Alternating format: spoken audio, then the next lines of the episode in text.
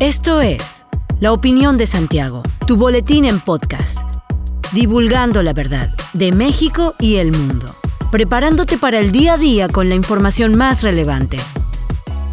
Comenzamos. Buen día, bienvenido a la opinión de Santiago, una dosis breve de información para arrancar el día con lo más relevante a nivel México y Querétaro.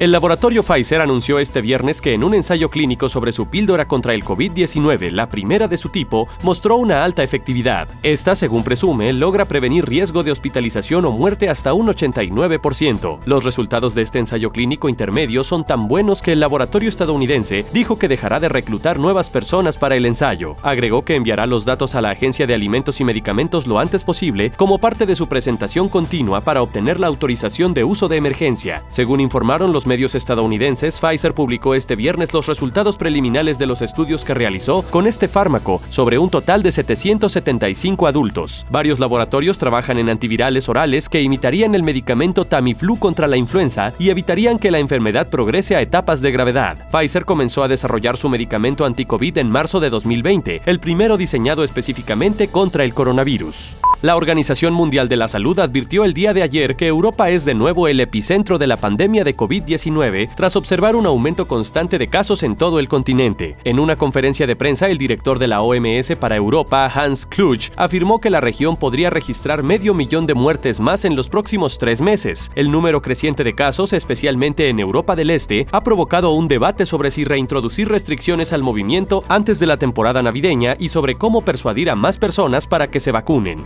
Región experimentó un aumento del 6% en los casos nuevos la semana pasada, con casi 1.8 millones de casos nuevos en comparación con la semana anterior. El número de muertes aumentó un 12% en el mismo periodo. Alemania, la mayor economía de Europa, reportó 33.949 nuevas infecciones, el aumento diario más alto desde el inicio de la pandemia el año pasado. En Reino Unido, que supera los 37.000 casos diarios, la preocupación se centra en los posibles efectos que tenga la cuarta ola de infecciones, un gran número de muertes y saturación del sistema sanitario.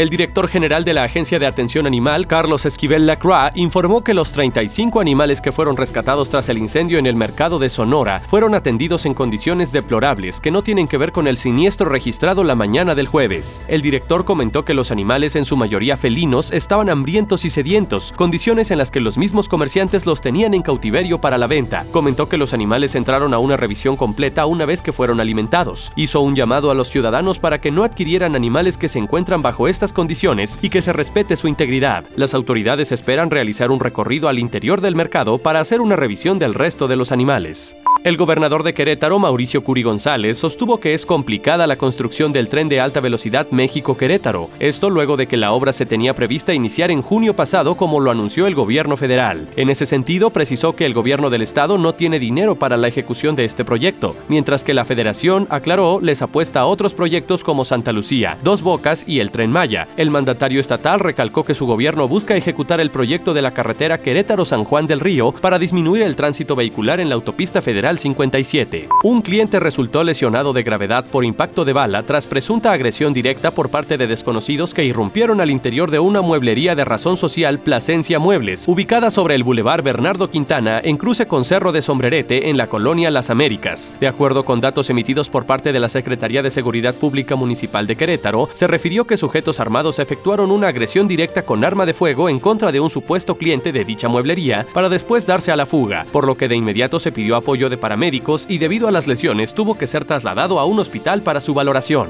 Elementos de seguridad municipal fueron llamados y por tal motivo acudieron al inmueble para recabar datos de los presuntos responsables y por tal motivo se registró un fuerte operativo en inmediaciones de la colonia Las Américas donde se presume se dirigieron los implicados. Después de varios minutos los uniformados lograron el aseguramiento de un vehículo donde se desplazaban los presuntos responsables. Al interior se localizó un arma de fuego con dos cargadores, además de asegurar una motocicleta, mientras que varias calles fueron acordonadas para permitir las diligencias por parte de policías de investigación. Hasta aquí la información de hoy. Regresa el lunes para otra pequeña dosis con las noticias más importantes. Mantente bien informado con la opinión de Santiago. Que tengas buen fin de semana. Búscanos en Facebook, Instagram y TikTok como arroba la opinión de Santiago. Hasta la próxima.